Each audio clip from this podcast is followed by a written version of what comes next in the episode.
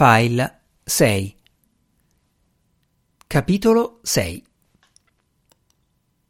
Heinrich sta cominciando a stempiarsi. Questa cosa mi lascia perplesso. Forse sua madre, quando era incinta, ha assunto sostanze in grado di penetrare anche nei geni del figlio. È colpa mia, in qualche modo. L'ho cresciuto senza volerlo in prossimità di una discarica di rifiuti chimici, sulla rotta di correnti d'aria che trasportavano scorie industriali in grado di dare vita a tramonti meravigliosi, ma anche a disturbi degenerativi del cuoio capelluto. La gente di qui dice che 30 o 40 anni fa i tramonti mica erano così belli. Nello scorrere della storia e del sangue stesso dell'uomo, il suo senso di colpa si scontra con le complicazioni della tecnologia e con il quotidiano trapelare dell'infida morte. Il ragazzo ha 14 anni. Spesso si mostra evasivo e lunatico, anche se a volte è docile in modo inquietante. Io ho la sensazione che la prontezza con cui accondiscende alle nostre richieste e alle nostre esigenze sia una sua segreta arma di rimprovero. Babette teme che uno di questi giorni finirà per barricarsi in una stanza con un fucile automatico e scaricherà centinaia di proiettili su una strada commerciale deserta finché non arriveranno le squadre d'assalto della polizia con le loro armi pesanti, i megafoni e i giubbotti antiproiettile. Stasera piove. Sta già piovendo, ho detto io. La radio ha detto stasera. Lo stavo accompagnando a scuola in macchina dopo qualche giorno di febbre e mal di gola. Una donna con un impermeabile giallo fermava il traffico per far attraversare alcuni ragazzi. Me la immaginavo protagonista dello spot pubblicitario di una minestra pronta mentre si toglieva il cappello di tela cerata ed entrava nella vivace cucina di casa sua dove il marito, un ometto basso a cui restavano sei settimane di vita, la aspettava accanto a una pentola fumante di zuppa di aragosta. Ma guarda il parabrezza, ho insistito io. È pioggia questa qui o no? Ti sto solo dicendo quello che ha detto la radio. Ma non è che siccome la radio ha detto una determinata cosa, allora noi dobbiamo smettere di credere alle evidenze dei nostri sensi. I nostri sensi si sbagliano molto più spesso di quanto abbiano ragione. È stato dimostrato in laboratorio. Non li conosci tutti quei teoremi secondo cui niente sarebbe come sembra. Il passato, il presente e il futuro non esisterebbero se non nella nostra mente. I cosiddetti principi della dinamica sono solo una grandissima bufola. Anche il suono riesce a ingannare la mente. Se un suono non lo sentiamo, non vuol dire che non esista. I cani magari sono in grado di percepirlo, come anche altri animali. Sono certo che alcuni suoni, però, nemmeno i cani possono sentirli, ma esistono comunque nell'etere sotto forma di onde. Forse non si fermano mai. Suoni dalla frequenza altimissimissima, che arrivano da chissà dove. Sì, però ora sta piovendo oppure no? gli ho chiesto. Preferirei non dover rispondere. E se ti puntassero una pistola alla tempia? Chi? Tu? Qualcuno. Un tipo in trench con gli occhiali fumè, che ti punta una pistola alla tempia e ti dice Allora, sta piovendo oppure no? Devi solo dire la verità e io abbasso la pistola e sparisco sul primo volo disponibile. Quale verità vuole questo tipo? Vuole la verità di un individuo che attraversa un'altra galassia a una velocità quasi pari a quella della luce? Vuole la verità di un individuo in orbita intorno a una stella di neutroni? Se queste persone ci potessero osservare con un telescopio, forse ci vedrebbero alti 60 centimetri e dal loro punto di vista la pioggia ci sarebbe già stata ieri e non oggi. La tempia contro cui punta la pistola è la tua. È la tua verità che vuole. A cosa gli serve la mia verità? La mia verità non significa niente. E se questo tizio con la pistola venisse da un pianeta appartenente a un altro sistema solare, quella che noi chiamiamo pioggia, magari lui la chiama sapone, e chiama pioggia quelle che per noi sono le mele. Cosa dovrei mai rispondergli? Quest'uomo si chiama Frank J. Smalley e viene da St. Louis. E vuole sapere se sta piovendo adesso? In questo preciso istante? Qui, adesso. Esatto. Esiste davvero un momento che si può definire adesso? L'adesso non fai nemmeno in tempo a nominarlo che è già passato. Come faccio a dire che sta piovendo adesso, se questo tuo presunto adesso, in men che non si dica, diventa prima? Ma se hai appena detto che il passato, il presente e il futuro non esistono. Nei verbi sì, però. Solo lì li troviamo. Pioggia è un sostantivo. C'è pioggia qui, in questo luogo ben preciso, in un qualsiasi momento nell'arco dei prossimi due minuti a partire da quando tu stesso decidi di rispondere a questa domanda? Mi pare che il problema di questa discussione stia proprio nel fatto che tu parli di un luogo ben preciso quando sei all'interno di un veicolo chiaramente in movimento. Dammi una risposta e basta, Heinrich, va bene? Posso al massimo azzardare un'ipotesi. Sta piovendo, sì o no? Appunto, è proprio quello che intendo. È un'ipotesi. Se non è zuppa, è pan bagnato. Ma che piove, lo vedi? Vedi anche il sole che si muove nel cielo. Ma è davvero il sole a muoversi o è la terra a girare? Non accetto questa analogia. Tu sei convintissimo che si tratti di pioggia, come fai a sapere che invece non è acido solforico proveniente dalle fabbriche sull'altra sponda del fiume? Come fai a sapere che invece non è il fallout provocato da una qualche guerra in Cina? Tu vuoi una risposta qui e ora.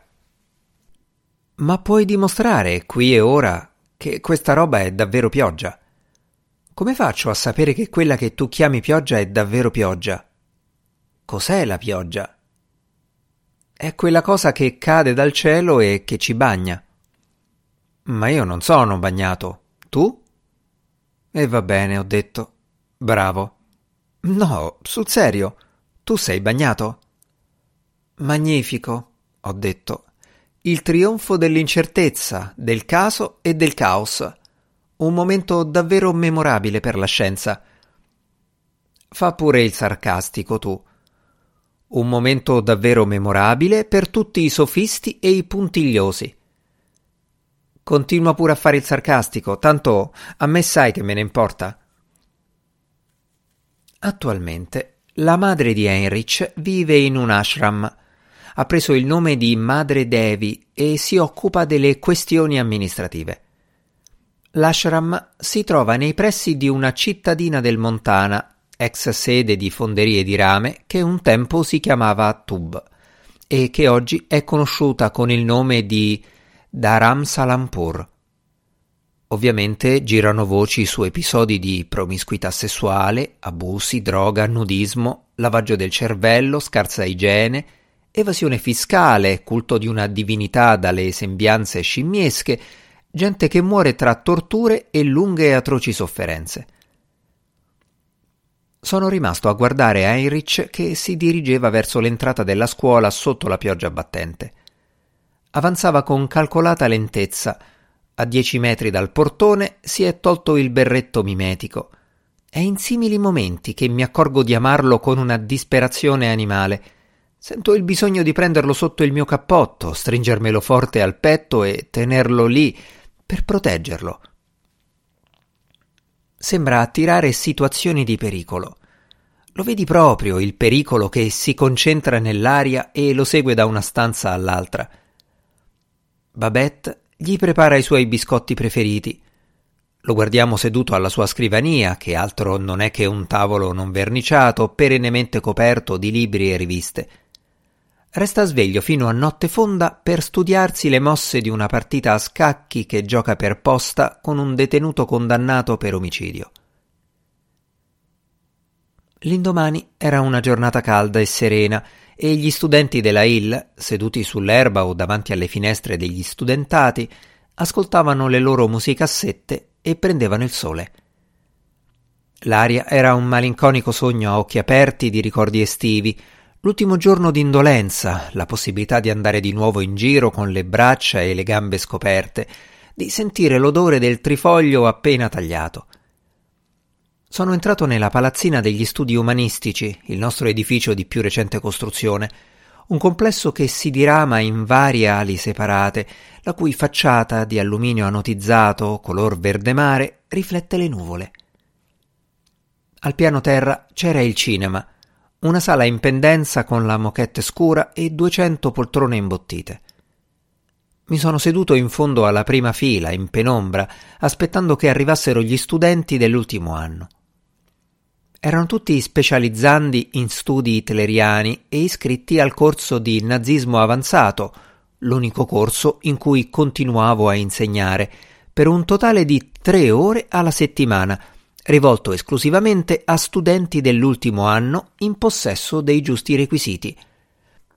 Un corso che mirava a insegnare come coltivare una prospettiva storica, un rigore teoretico e uno sguardo maturo sul persistente fascino che la tirannia fascista esercita sulle masse, con un'enfasi particolare sui cortei, le adunate e le divise. Tre crediti, tesine obbligatorie. Ogni semestre organizzavo la proiezione di materiale d'archivio, filmati di propaganda, scene girate in occasione di congressi di partito, spezzoni di epopee misticheggianti con parate di ginnasti e alpinisti. Una raccolta di immagini montate da me che costituivano un impressionistico documentario di 80 minuti. Le scene di follia erano preponderanti traballanti riprese in primo piano di migliaia di persone all'uscita di uno stadio dopo un comizio di Goebbels, una massa di gente che si riversava in strada, si accalcava in mezzo al traffico automobilistico. Bandiere con le svastiche, corone mortuarie e stemmi con teschi a decorare ampie sale. Migliaia di portabandiera schierati davanti a fasci verticali di luce gelida – 130 fari antiaerei puntati in alto, una scena che evocava un anelito di geometria, la documentazione formale di un potente desiderio di massa. Non c'era voce narrante, soltanto slogan, canzoni, arie, discorsi, urla, acclamazioni, invettive, grida. Mi sono alzato per andare a posizionarmi nella parte anteriore della sala, nel corridoio centrale, rivolto verso l'ingresso. Gli studenti entravano, caldi di sole, con i loro bermuda di popelin e le t-shirt a produzione limitata, i loro pratici maglioncini, le polo e le maglie da rugby a strisce. Li guardavo mentre prendevano posto, notando la loro aria pacata e rispettosa, la loro trepidazione incerta. Alcuni avevano quaderni e torce stilo, altri portavano materiale di approfondimento dentro cartelline dai colori vivaci. Intorno era tutto un bisbigliare, un frusciare di carta, uno sbattere dei sedili che gli studenti abbassavano per accomodarsi. Appoggiato contro il bordo del proscenio, aspettavo che gli ultimissimi finissero di entrare e che qualcuno chiudesse le porte sulla nostra voluttuosa giornata estiva. Subito è cessato ogni rumore. Era arrivato il momento di pronunciare le mie osservazioni introduttive. Ho indugiato ancora qualche istante, lasciando che il silenzio si facesse più profondo, e poi ho scostato le pieghe della toga dalle braccia per poter gesticolare liberamente. Alla fine della proiezione qualcuno mi ha fatto una domanda relativa al complotto per uccidere Hitler il discorso è passato alle trame segrete in generale. Mi sono ritrovato a dire alle teste lì riunite Tutte le trame tendono verso la morte. È nella loro natura. Le trame di stampo politico o terroristico, le trame degli amanti, quelle narrative e quelle che sono alla base dei giochi dei bambini. Ogni volta che tramiamo ci avviciniamo alla morte. È una sorta di contratto che tutti siamo tenuti a firmare, chi ordisce le trame e chi è vittima. È davvero così. Perché l'ho detto? Che cosa significa?